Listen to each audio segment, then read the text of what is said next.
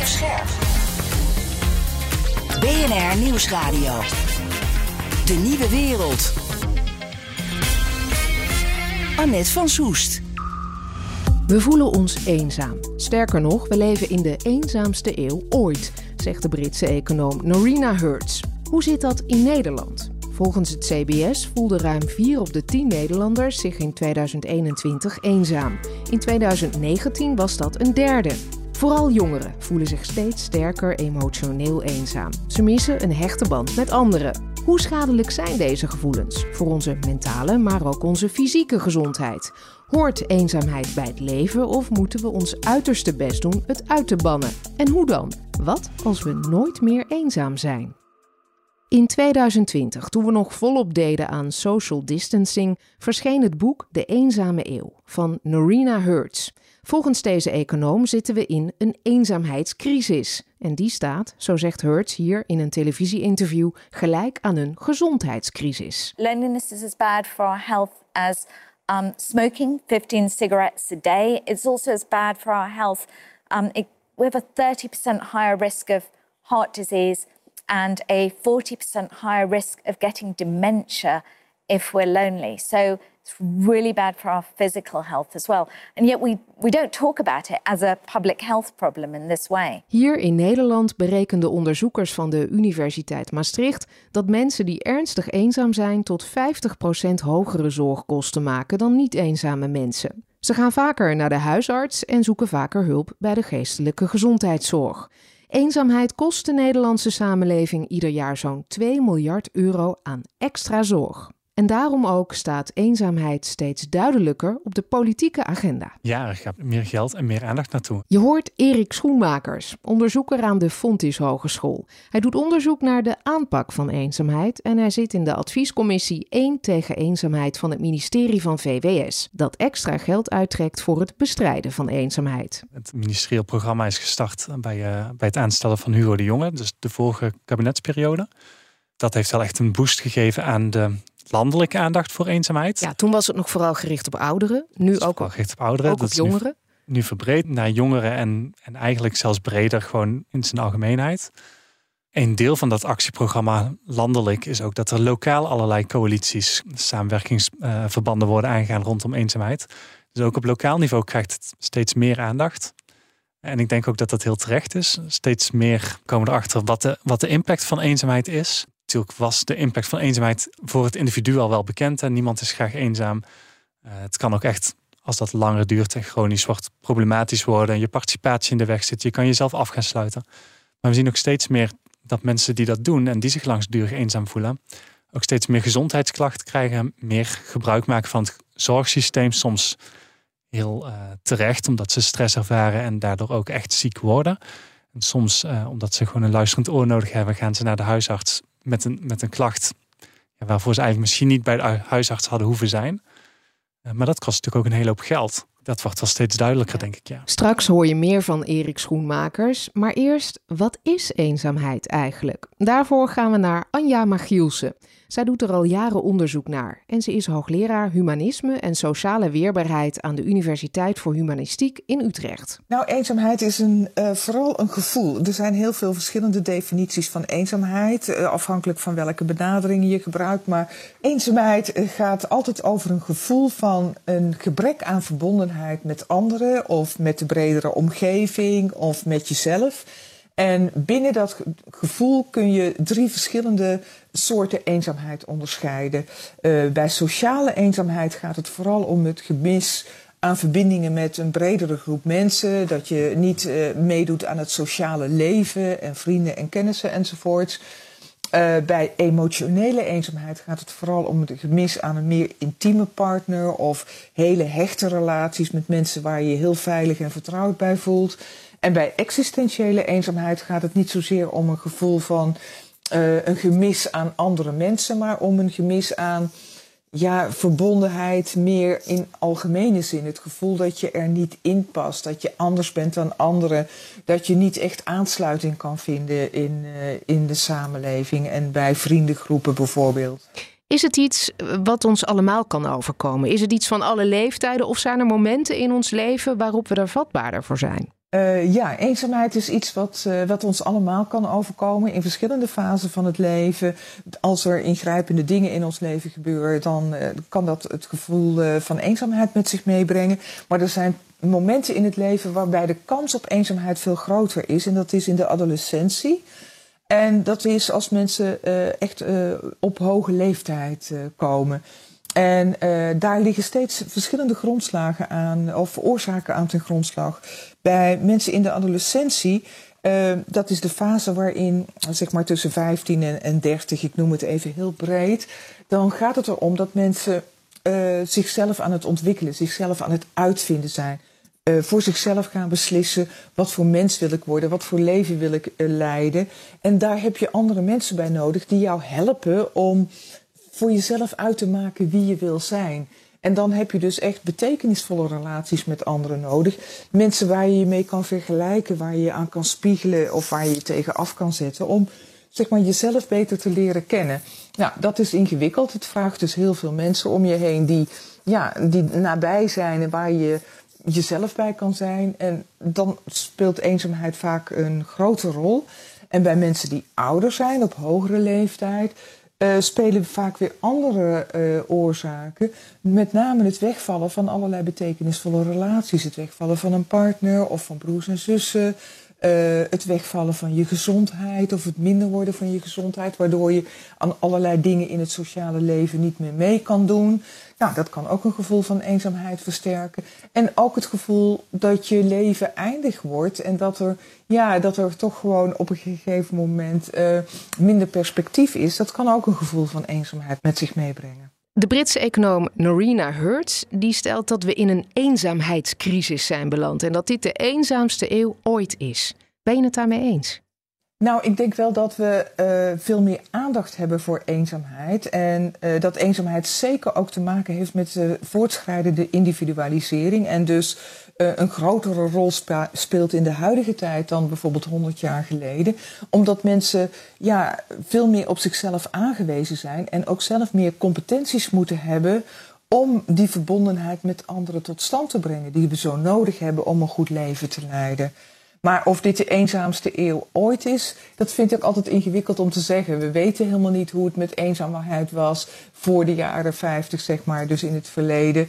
En omdat eenzaamheid iets is wat ook bij het leven hoort en wat elk mens op gezette tijden kan voelen als er dingen in je leven gebeuren die ingrijpend zijn voor je netwerk, denk ik dat eenzaamheid wel iets is wat in alle tijden heeft gespeeld. Uit heel veel onderzoek blijkt dat de eenzaamheid niet toegenomen is, maar dat er wel veel meer, dat het wel een belangrijke rol is gaan spelen in ons leven. Omdat we in een wereld leven waarin we niet alleen leven om te werken, maar ook onze mentale gezondheid een belangrijke rol is gaan spelen. En we meer tijd hebben om ook ons leven vorm te geven op een manier die we graag willen. En dus ook hogere eisen stellen aan wat een goed leven voor ons is. Maar dat kan toch ook een groter gevoel van eenzaamheid? Ja, dat kan een groter gevoel van eenzaamheid tot gevolg hebben. Dat klopt. Alleen uit cijfers blijkt dus niet dat de eenzaamheid toegenomen is. Dat is het gekke.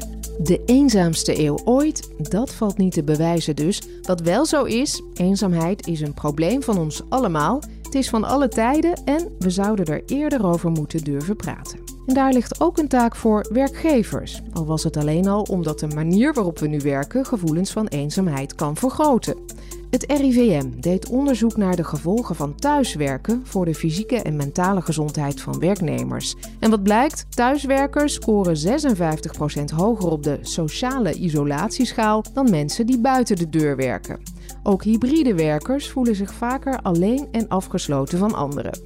Maar hoe pak je eenzaamheid aan? Simpel is het niet. Terug naar Erik Schoenmakers. We weten dat er heel veel redenen zijn waarom mensen zich eenzaam kunnen gaan voelen. Misschien wel zoveel redenen als dat er mensen zijn die zich eenzaam voelen. Want iedereen heeft natuurlijk een heel eigen verhaal. En dat eigen verhaal, dat moet je boven zien te halen. Dus daar moet je iets mee. Dus in de aanpak van armoede bijvoorbeeld zijn we ook altijd op zoek naar, wat is dan die armoede? Waar komt die vandaan? Wat zijn de factoren dat jij in die armoede terechtgekomen bent? Daar zit bij eenzaamheid zit ook een heel verhaal voor waarom iemand zich eenzaam gaat voelen. En dat verhaal moet echt doorgrond worden in de aanpak van eenzaamheid. Wil je die eenzaamheid kunnen verminderen of weg kunnen nemen of of op kunnen lossen. En soms kan dat ook niet. Soms is die oorzaak iets, het gemis van iemand die je kwijt bent geraakt, die gewoon voor jou niet vervangbaar is. Dan is eenzaamheid niet iets wat je op kan lossen. Dan is eenzaamheid iets waar je mee moet leren leven. Wat je moet leren accepteren. Als eenzaamheid zo complex is en zo divers, is er dan wel een goede aanpak? Hoe zou je het dan moeten, ik wilde zeggen bestrijden, maar we moeten er soms mee omgaan. Omgaan met. Maar wat is dan een goede strategie? Volgens mij begint het allemaal bij een gesprek voeren met de mensen die zich eenzaam voelen. Sowieso kun je eenzaamheid aan de buitenkant niet zien van iemand. Dus op het moment dat je wil weten dat iemand zich eenzaam voelt en het ook echt zeker wil weten, moet je daar het gesprek over aangaan. Soms kun je dat heel direct vragen, soms moet je het een beetje inkleden. Maar dat is belangrijk. Op het moment dat je dan maatwerk wil leveren, dan heb je ook dat gesprek nodig om te achterhalen. Ja, maar waarom voelt deze ene persoon zich dan eenzaam? Als we die oorzaken weg willen nemen, zullen we die oorzaken moeten kennen. Die complexiteit van eenzaamheid, wordt die onderkend? De complexiteit van eenzaamheid wordt in toenemende mate herkend en erkend.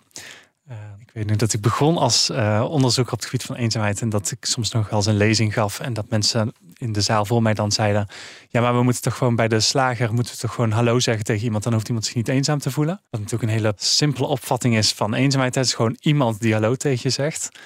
Ik merk wel dat mensen meer de nuance beginnen te zien en meer ook de complexiteit beginnen te zien. Dat er redenen achter zitten, dat er armoede is, dat er gemis is, dat er gezondheidsverlies is, dat er heel veel verhalen zijn. Heel vroeg in de levensloop soms al.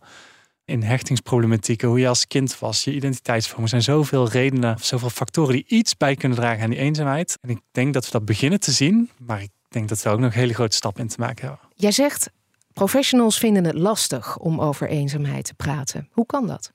Ja, dat laat onderzoek zien. En dan gaat het over zowel professionals uit de zorg en als uit welzijn. Er zijn verschillende redenen die zij daarvoor geven. Soms zijn die heel erg instrumenteel. Dus ik heb gewoon geen tijd om dat gesprek aan te gaan. En het is een gesprek wat gewoon tijd nodig heeft. Je kan niet en als die tijd er niet is, dan ga je het uit de weg. Ja, dan wordt het heel ingewikkeld. Dus dat is een categorie. Ja, dus die gewoon redenen hebben vanwege tijd of instrumentele redenen om niet te doen. Maar er zijn ook best wel professionals die het heel spannend vinden. Blijkt ook uit onderzoek bijvoorbeeld van de verpleegkundige organisatie. Dat er gewoon echt mensen zijn, professionals, die dat gesprek niet aan durven te gaan. Omdat ze of bang zijn om iemand verdrietig te maken. Of soms ook dat ze bang zijn dat ze het niet op kunnen lossen voor de ander. Dus ze gaan het uit de weg. Wat moeten we veranderen? Hoe moeten we eenzaamheid wel aanpakken? Het oplossen van eenzaamheid, ja, volgens mij is dat ook niet altijd je taak. Soms is het gewoon genoeg om mensen hun verhaal te kunnen laten doen. En hoef je het niet op te lossen? Maar het feit dat jij het gesprek aangaat, maakt wel dat als jij met mij het gesprek aangaat over eenzaamheid, betekent dat ik na kan gaan denken, hardop, omdat ik tegen jou praat, over wat die eenzaamheid dan is. En dan kan mijn hoofd ook langzaam naar een oplossing toewerken. Het kabinet besteedde jaarlijks al 5 miljoen euro aan de aanpak van eenzaamheid, maar doet daar de komende jaren nog eens 40 miljoen euro bij. Hoe zorg je ervoor dat dat geld ook goed terechtkomt? Er zijn heel veel professionals en vrijwilligers die met heel veel liefde, passie en inzet zich nu inzetten voor het eenzaamheidsvraagstuk. Dat mogen natuurlijk altijd meer zijn. Maar veel belangrijker, denk ik, is dat de inzet die zij doen professioneler kan soms. Met meer kennis, met meer achtergrond. Dus ik zou zeggen dat we echt moeten investeren in deskundigheidsbevordering.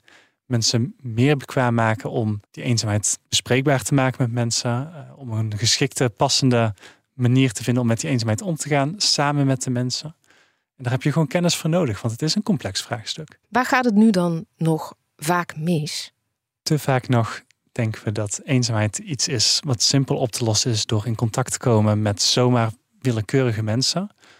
Maar als je bij jezelf nagaat, dan zijn het niet, als je eenzaam voelt, niet de willekeurige mensen die je mist. Maar vaak heel bepaalde, heel specifieke mensen. Niet zomaar mensen die je op straat tegenkomt of onbekenden die je niet kent of die je tegenkomt bij een leuke activiteit. Op het moment dat mensen zich heel ernstig eenzaam voelen omdat ze een partner zijn kwijtgeraakt of omdat ze hun mobiliteit zijn kwijtgeraakt en niet meer die dingen kunnen doen die ze belangrijk vinden. Of op zoek zijn naar een eigen identiteit en gewoon niet weten wie ze zelf zijn en contact op die manier missen met de omgeving. Dan denk ik niet dat een bankje en een handje gaat helpen tegen eenzaamheid. Maar het kan natuurlijk wel zo zijn dat op het moment dat het een beginnend gevoel van eenzaamheid is, of zelfs nog niet, hè, dat je je gewoon wat ongemakkelijk voelt en je geeft het woord eenzaamheid er nog niet aan. Het is misschien nog geen eenzaamheid. Dat het wel een manier kan zijn om een netwerk op te bouwen waarmee je op langere termijn ook contact hebt. En we weten bijvoorbeeld ook dat een reden waarom mensen zich eenzaam voelen het is niet altijd aan mensen gerelateerd. Soms missen mensen ook de verbinding met een buurt of de verbinding met een wijk, met een geheel. Dat alles veranderd is in je wijk en je je niet meer thuis voelt. Dat is misschien wat minder heftige eenzaamheid om mee te beginnen. Maar het is wel goed om die meteen al aan te pakken, want dan kan die ook niet groeien naar iets groters.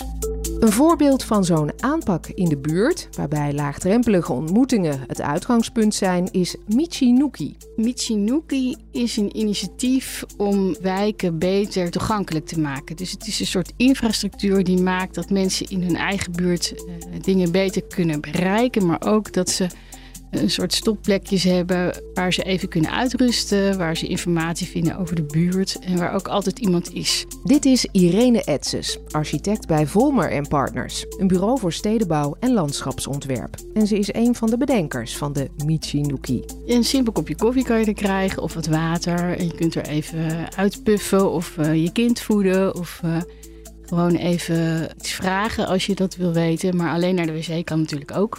Dus in basis is in Michinuki een publiek toegankelijk toilet. Er is altijd wat informatie te krijgen en er is altijd iemand.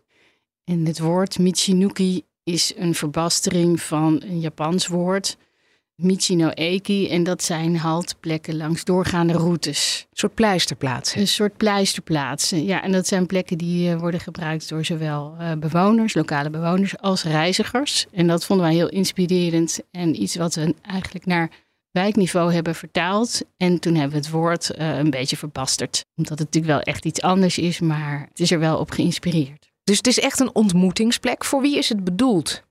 Het is bedoeld voor iedereen. En het is een ontmoetingsplek, maar wel een hele lichte vorm van ontmoeten. Want er wordt over ontmoeten vaak gesproken als een soort hele actieve daad. Hè? En dan is dit een ontmoetingsplek, hier gaan we dan ontmoeten. Dat is voor heel veel mensen eigenlijk een hele zware vorm van ontmoeten. Mekaar zien en gezien worden en even je hand opsteken is ook een hele waardevolle vorm van ontmoeten. Dus het moet vooral laagdrempelig. Heel laagdrempelig. Ja, en het is dus ook niet alleen voor ouderen, maar het is voor iedereen.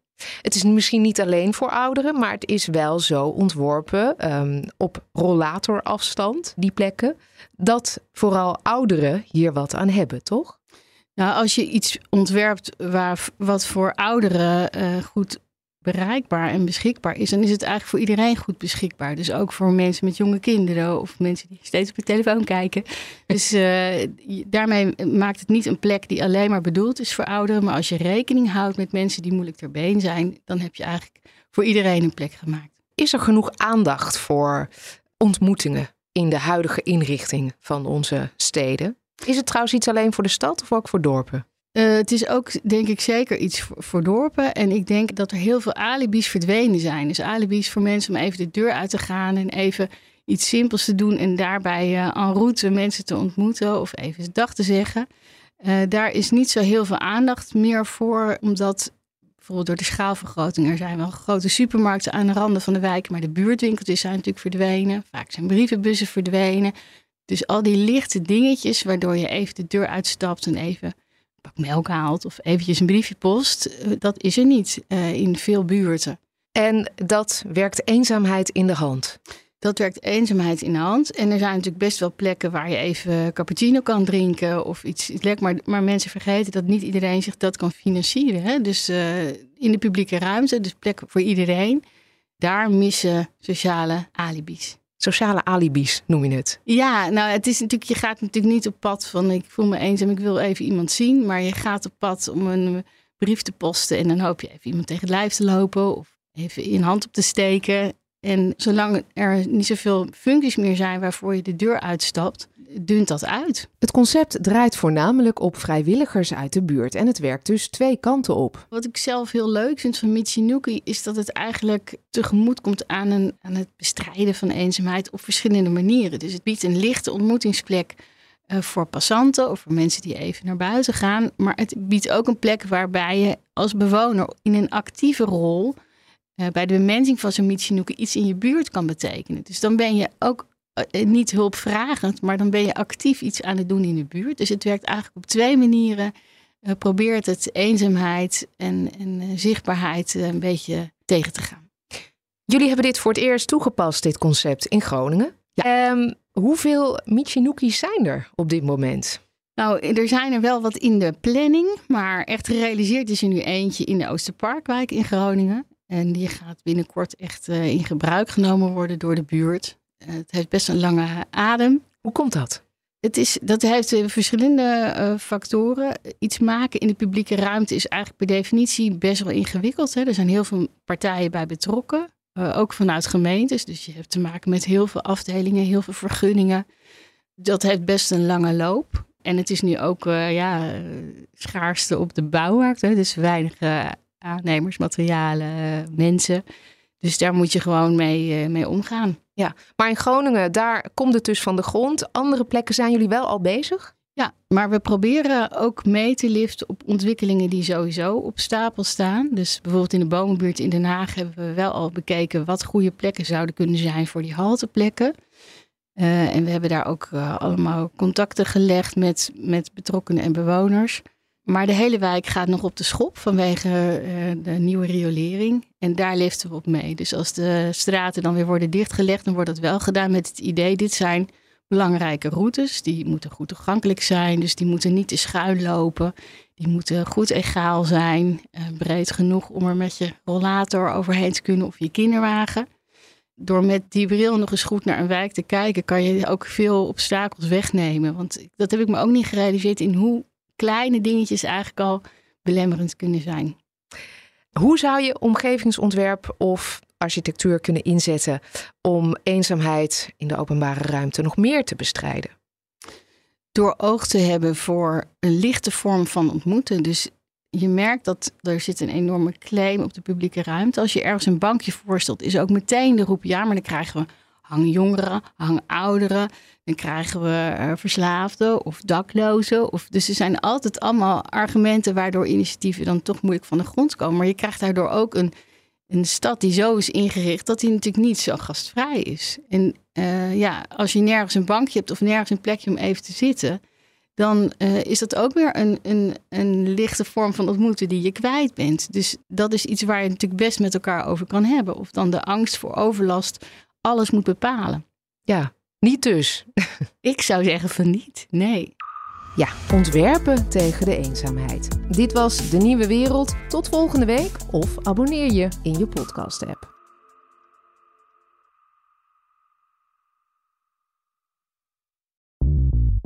Bij BNR ben je altijd als eerste op de hoogte van het laatste nieuws. Luister dagelijks live via internet. Jelle Maasbach. Wesley Weert. We zijn er voor je met het leukste, opvallendste, maar natuurlijk ook het belangrijkste nieuws. Tijdens de presentatie van die halfjaarcijfers toen die beurskoers in elkaar kukkelde. BNR Beurs. Voor de slimme belegger. Blijf scherp en mis niets.